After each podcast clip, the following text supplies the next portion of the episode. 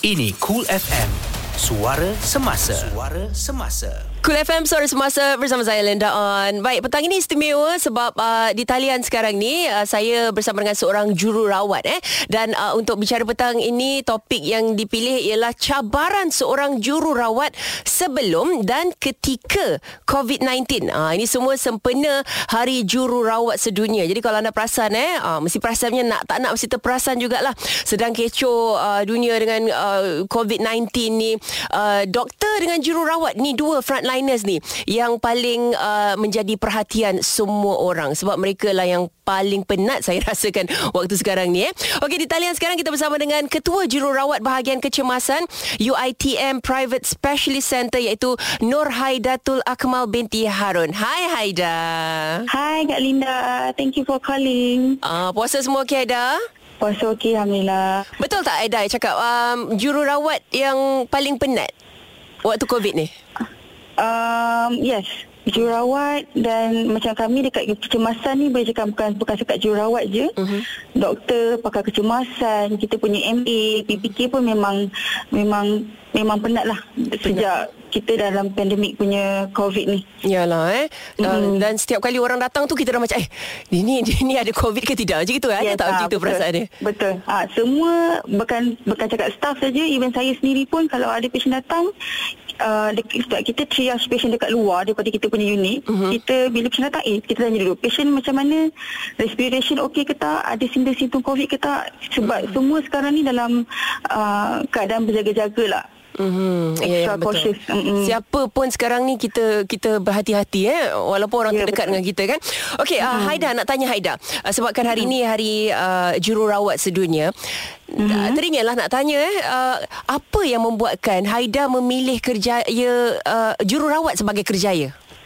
Okey, at first sebenarnya um, untuk jadi seorang jururawat ni memang bukan uh, memang bukan minat saya lah at first sebab yang uh, boleh yang yang boleh saya cakap untuk menjadi seorang jururawat atau terlibat dalam medical line ni memang daripada mak yang suruh lah.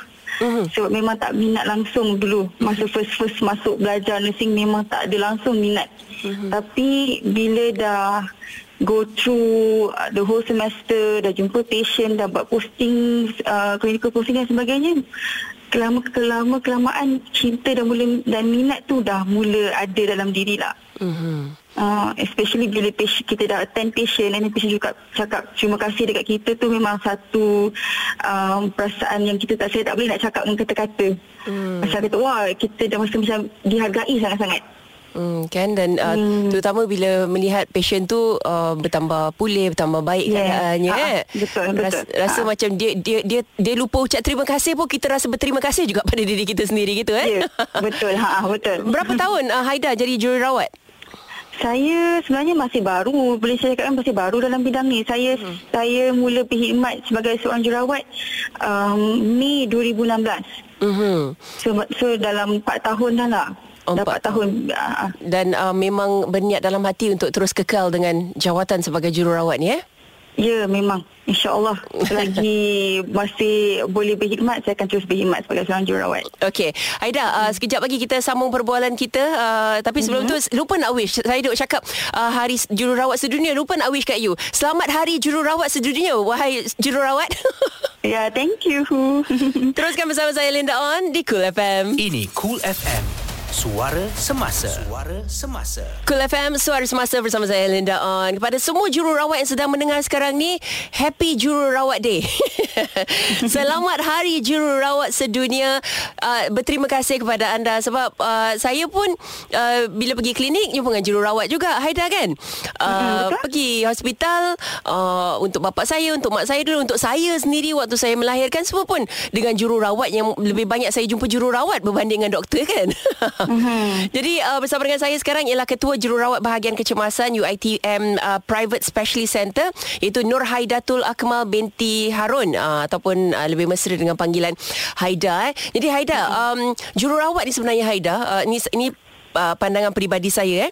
Uh, mm-hmm. jururawat biasa yang saya jumpa tu yang uh, attentive. Uh, maknanya dia uh-huh. apa cakap Melayu tu? Nampak duduk rumah lama sangat PKP orang putih je sekarang ni. Melayu dah lupa dah.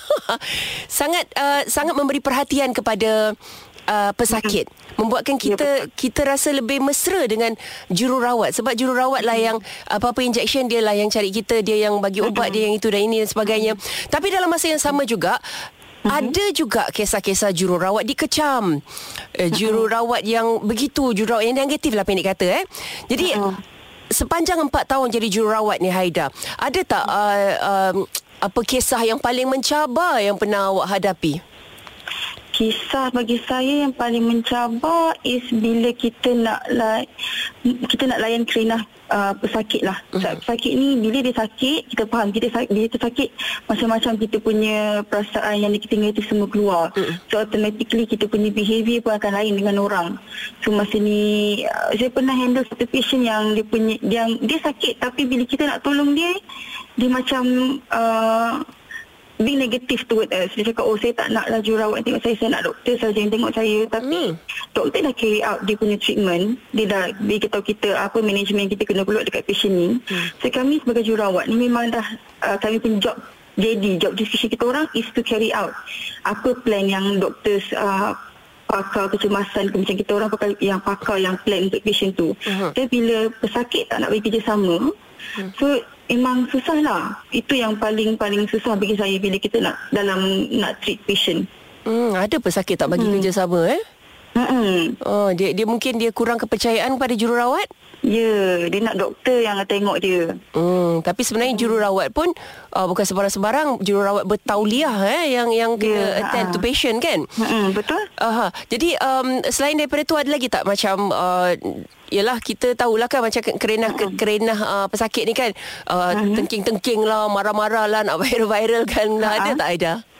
Ada, memang ada. Kalau bukan dekat tempat tempat yang yang sekarang, tempat even tempat sebelum ni, uh-huh. saya, saya punya patient banyak foreigners. Uh-huh.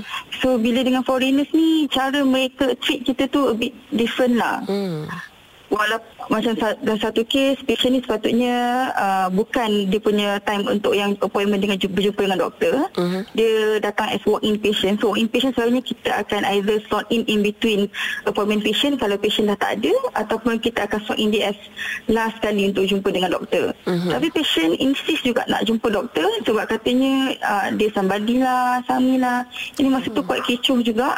So kami sampai kena panggil uh, security Oh. untuk calmkan patient time tu. Hmm. Hmm. Tapi macam mana pun uh, sebagai seorang jururawat biasanya uh, ni, ni sekali lagi pandangan peribadi saya jururawat semua yang yang tutur bahasanya sopan lembut sebab dia yang kena layan kan. Ya, Ah, kami tak boleh meninggikan suara. tak boleh tinggikan suara tapi tapi kena ingat juga dalam uh, dalam diri jururawat itu adalah manusia biasa juga ada limit dia ada tahap kesabaran dia juga kan. Ya, betul betul. Ah, jadi betul, betul. jadi apa pun uh, uh, uh, patient ataupun sesiapa yang uh, ada deal ada ada ada berjumpa dengan jururawat kena faham juga dia juga manusia biasa janganlah sampai naikkan darah dia eh, tak? jadi itu dia uh, cabaran uh, yang Haida pernah uh, hadapi sebagai seorang jururawat eh okey Haida ada lagi nak nak tanya soalan sekejap lagi boleh Haida eh Boleh. Okey, tapi dalam masa yang sama nak ingatkan juga kepada semua pendengar, kalau ada terima sebarang maklumat yang anda ragui kesahihannya, salurkan ke portal sebenarnya.my. Tidak pasti jangan kongsi. Cool FM. Suara Semasa Cool FM Cool FM Suara Semasa bertemu dengan saya Linda On. Selamat Hari Jururawat Sedunia kepada semua jururawat yang sedang mendengar sekarang ini. Uh, petang ini kita bercerita tentang cabaran seorang jururawat eh uh, sebelum ini dan ketika COVID-19 ni. Tapi uh, sebelum tu juga saya nak uh, berpesan kepada anda yang berada di luar sama-sama patuhi perintah kawalan pergerakan bersyarat. Ikuti segala SOP yang telah pun ditetapkan. Untuk anda yang tiada kepentingan di luar duduk dalam rumah baik-baik duduk diam-diam. Sama-sama kita hentikan rantaian penularan wabak COVID-19 di talian sekarang kita bersama dengan Nur Haidatul Akmal binti Harun ketua jururawat bahagian kecemasan uh, UiTM Private Specialist Center Haida Aha, ya. Okey Aida, um, Okey. tak payah tanya jururawat lah kalau tanya pada saya, penyampai radio ni pun. Mhm. Sebelum COVID-19 kehidupan saya okey. Ketika COVID-19 ni Saya kena panic attack lah Apa uh, Anxiety lah Apalah tu semua.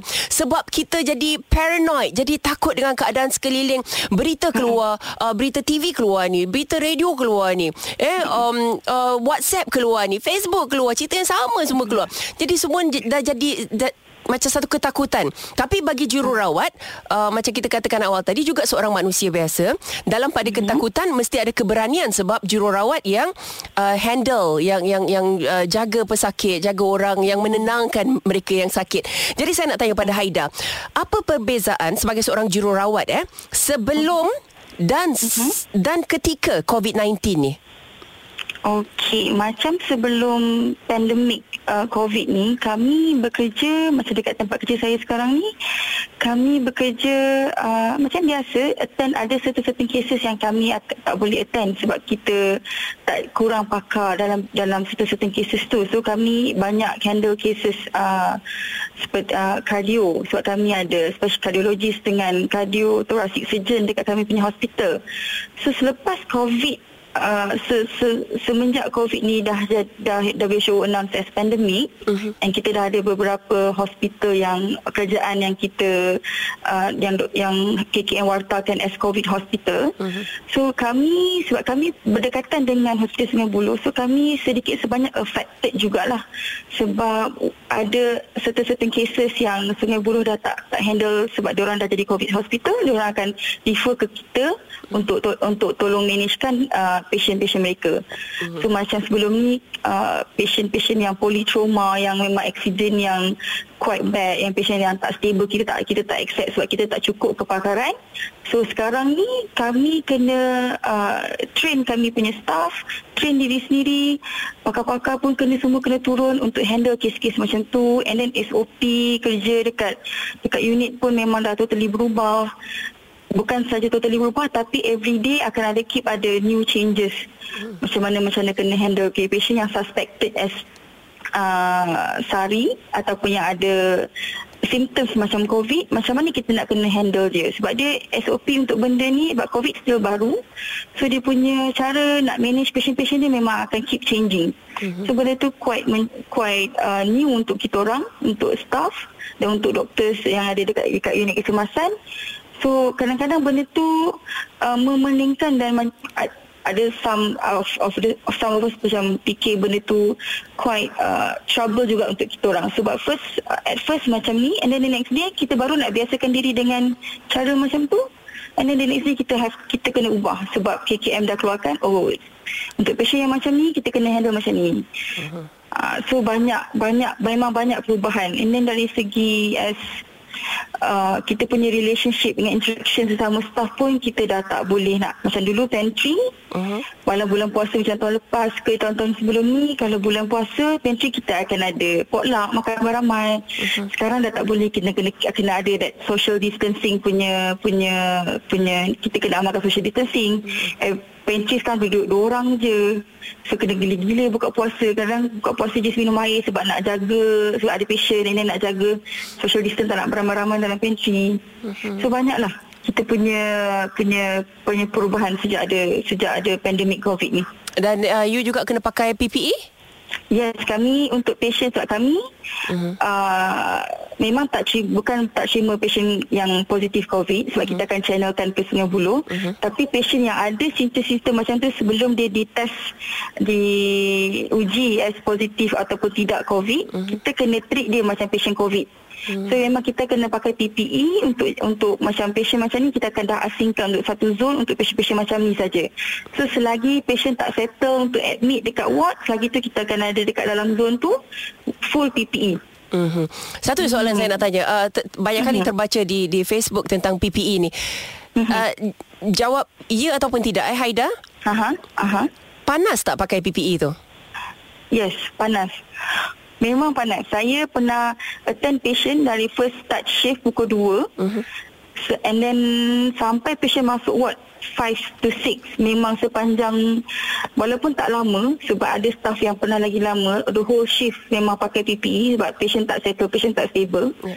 memang panas. Kita memang akan berpeluh dalam tu. Memang kita akan rasa rimas Mhm. di kita boleh keluar dari zon tu untuk macam kita nak ke toilet ke kita boleh keluar. Kita kena buka doffing the whole PPE Ya. kita boleh pergi toilet dan kita boleh donning balik. Tapi bagi ba- ada macam kita orang dekat sini dekat event sesama staff rugilah kita nak kena nak kena pakai buang pakai buang sebab PPE pun memang limited Ya. dia punya amount so kita kena terpaksa guna dengan jimat lah Mhm. memang panas Memang panas eh. Itulah Memang uh, panas. pengorbanan seorang jururawat eh. Panas-panas Hmm. pun kena juga uh, pakai untuk menjalankan tugas. Baik Haida, uh, ada lagi soalan saya nak tanya sekejap lagi boleh eh? Mm-hmm, boleh Teruskan bersama saya Linda On. Selamat hari jururawat sedunia kepada anda semua. Cool FM. Cool FM. Sentiasa menemani anda untuk berita semasa. Cool FM Suara Semasa bersama saya Linda On. Di talian sekarang bersama dengan Ketua Jururawat Bahagian Kecemasan UiTM Private Specialist Center uh, iaitu Nur Haidatul Akmal binti Harun. Haida, mm-hmm. ya yeah. Sekali lagi lah kita nak ucap selamat hari jururawat sedunia. Terima kasih banyak-banyak. Ya Haida apa ni um, uh, tapi sebelum kita teruskan perbualan ni uh, nak ingatkan kepada pendengar-pendengar eh yang uh, bekerja sekarang ni keluar rumah uh, atas keperluan uh, eh um, sama-sama untuk patuhi SOP Perintah Kawalan Pergerakan bersyarat. Sama-sama kita hentikan rantaian penularan wabak COVID-19. Okey Haida jadi sempena um, hari jururawat sedunia ni uh, nak tanya pada Haida lah macam uh, kalau uh, macam doktor ke apa kan uh, Mhm. ada saya tak tahulah eh ni ini saya nak tanya dulu pada Haida. Uh, kalau perlukan doktor tu datang balik semula ke ke hospital ke ke klinik saya tengok macam uh, dia orang akan call okay doktor doktor kena datang ada pesakit ke apa gitu kan. Uh, Uh-huh. contoh filem-filem drama-drama pun ada macam itu kan. Macam jururawat ada tak macam gitu Haida? Macam jururawat diperlukan balik ke hospital sekarang. Ada tak? Uh, yang tu depends on department-department yang mana yang jurawat tu uh, jurawat tu bekerja lah. Contohnya macam kecemasan kita memang tak tak ada masalah macam tu sebab memang nurses kerja tiga shift sehari pagi, petang dan malam. Memang nurses memang ada setiap shift. Kalau yang untuk kes-kes kecemasan macam ni mungkin untuk kes uh, dekat ada emergency untuk Kemalangan ke apa, eh? Ha-ha. Ah, patient untuk kemalangan dan kalau kena nak kena buat emergency endoskop ke apa, ah, yang tu memang dia orang akan dipanggil balik lah. Hmm. Tapi dipanggil bukan semua, cuma staff nurse yang on call pada hari tersebut yang kita akan panggil. Mhm. Mhm. I see. So uh, balik semula pada pertama tadi kita punya perbualan iaitu tentang penat eh Haida eh. Ha. Uh, uh, doktor penat, um, apa uh, pegawai perubatan penat, nurses penat eh. saya nak tanya Haida sebab yang nak dilayan ni bukannya uh, contoh macam saya ke udara sekarang ni. Uh, saya uh, handle saya handle komputer saya handle lagu untuk dikeudarakan asalkan benda ni uh, uh, on, ongoing. Uh, lagu tak terberhenti berita tak terberhenti dan sebagainya. Jadi saya handle benda yang tak ada perasaan. Tapi Haida handle orang. Orang ni macam-macam perangai macam-macam perasaan macam-macam jenis eh. Jadi saya nak tanya Haida penat tak Haida nak nak nak handle ni semua. Uh, Obat tak boleh salah bagi Orang tak boleh salah cakap. Kita kena cakap pelan-pelan Tak boleh tinggi suara Penat tak Haida jadi jururawat sebenarnya? Sebenarnya kalau nak kalau jujur saya nak cakap memang emotionally and physically tired lah kerja sebagai jurawat ni. Sebab satu kita bukan hanya handle patient memang kita punya tanggungjawab is nak kena handle patient manage patient punya care. Satu lagi kami juga uh, kena manage uh, patient punya family members Hmm. kita punya pakar kita punya superiors dekat atas. Macam saya saya kena uh, saya punya staff. So banyak yang dekat situ berbanyak kadang-kadang memang bermain dengan emosi dengan kita punya uh, bila fizikal dah letih kita dah terlampau buat kerja. Kadang kita punya emosional dengan kita punya uh, psychological pun memang akan turut letih juga Mhm. especially dengan dengan bila kita bercakap dengan orang ni kadang bila kita perangai orang lain-lain Mhm. uh, diorang punya sifat lain-lain bila uh, especially patient lah sebab mereka sakit Ya. so bila sakit ni kita uh, banyak negatif-negatif feeling dekat diorang. So nak tak nak sebagai jururawat walaupun patient cakap dengan kita macam-macam, kita tetap penat macam mana pun memang kena tetap buat dengan senyum dan sabar. Hmm, eh? Jururawat kena banyak bersabar eh. Okey, Ya, uh, sekejap lagi kita nak tanya pada Haida pula uh, mungkin nasihat kepada mereka yang teringin nak jadi jururawat. Teruskan di talian Haida jangan pergi mana-mana. Alright. Bersama kami di Cool FM. Cool FM, suara semasa netizen Malaysia. Cool FM Suara Semasa bersama saya Linda On. Cabaran seorang jururawat sebelum dan ketika COVID-19. Okey, jadi hari ini sempena hari uh, jururawat sedunia. Itu topik yang dipilih. Uh, saya bersama dengan Ketua Jururawat Bahagian Kecemasan UiTM Private Specialist Center di talian sekarang. Nur Haidatul Akmal binti Harun uh, ataupun uh, panggilan manjanya Haida. Haida, Ya. Lepas Haida dah cerita tadi kan uh, ke, Kerja jadi jururawat ni Bukan uh, calang-calang kerja Penatnya lain Emosinya lain eh. uh, uh, Apa Patient eh, Pesakit-pesakitnya lain kan Nak jaga obat Nak jaga doktor Semua benda nak jaga. Tapi masih juga Ada orang mahu jadi jururawat Kerana uh, Berminat dengan tugas ini. Tugas dia Secara tak langsung sebenarnya Membantu mereka yang sakit eh uh, Haida eh? Hmm. jadi Haida uh, mungkin ada uh, nasihat daripada uh, Haida uh, sekiranya ada anak muda kat uh, yang sedang mendengar sekarang ni yang teringin nak menceburi bidang kejururawatan. Apa yang perlu ada dalam diri seseorang tu Haida? Okey, untuk adik-adik yang berminat, adik-adik lah, siapa-siapa saja yang berminat untuk jadi juru- jururawat, first thing yang kena ada dalam diri memang sifat sabar yang tak tahu nak cakap tinggi mana. Memang kena sabar lah. Kena ada sifat sabar yang paling tinggi. Sebab kita handle pesakit, kita pun uh, kita pun uh, berurusan dengan orang yang lagi tinggi daripada kita masa kita berurusan dengan perubatan, doktor pakar, sesama staf kita sendiri, kita punya superior, kita punya uh, rakan-rakan sekerja. So masing-masing ini ada cabaran-cabaran yang tertentu yang memerlukan kita untuk sentiasa bersabar especially dengan pesakit yang memang uh, bila dalam keadaan sakit ni macam-macam akan keluar dia punya sifat-sifat attitude-attitude yang berbeza dengan sebelum ni So yang paling penting bagi saya untuk adik-adik dan siapa saja yang jadi jururawat memang kena ada sifat sabar yang yang paling tinggi. Mhm. Hmm, selain daripada tu kena kalau macam minat insya-Allah minat ni macam saya sendiri minat kita boleh pupuk. Ya. Kalau kita uh, tak minat macam mana pun bila kita dah lama-lama dalam bidang tersebut macam saya sendiri hmm. macam orang cakap lah tak kenal maka tak cinta so bila kita dah ada dalam bidang tu kita dah handle patient kita dah buat patient kita yang pada sakit terus boleh terus uh, boleh discharge apa semua benda tu akan akan buat kita rasa uh, nak stay dalam bidang tu. So minat tak tak ada satu isu. Yang paling penting sabar. Kita kena ada satu sifat um, penyayang. Tak boleh tak boleh nak um, berkira Mhm. dengan patient. Ada setengah saya bukan bukan staff saya lah. Sebelum-sebelum ni ada juga pernah nampak ada dua tiga patient, ada tiga staff yang berkira sesama sendiri nak nak nak managekan patient. So kalau boleh perkara benda tu tak perlu adalah dalam diri seorang jururawat sebab kita sama-sama nak selamatkan pesakit. So benda-benda macam ni yang negatif-negatif ni kalau boleh datang kerja tolak tepi Ya. nak kita nak pergi negatif kat luar pun tak apa ka- tapi dengan patient kena sama-sama buat lah Uh-huh. Hmm. Yang saya nampak uh, satu sifat yang perlu ada pada jururawat ialah sifat keibuan. Ah. Ya, betul. Sebab apa saya rasa Haida? Sebab seorang ibu penat macam mana pun dia akan layan anak dia. Yes betul Penat macam mana pun anak dia lapar dia akan bagi makan. Penat macam mana pun anak dia sakit dia susah hati dia risau dia akan pastikan anak dia terjaga obat bagi on time semua dia akan jaga everything. So saya rasa jururawat yang saya nampak pada pandangan mata saya ialah Ciri-cirinya ada sifat keibuan dalam diri tu.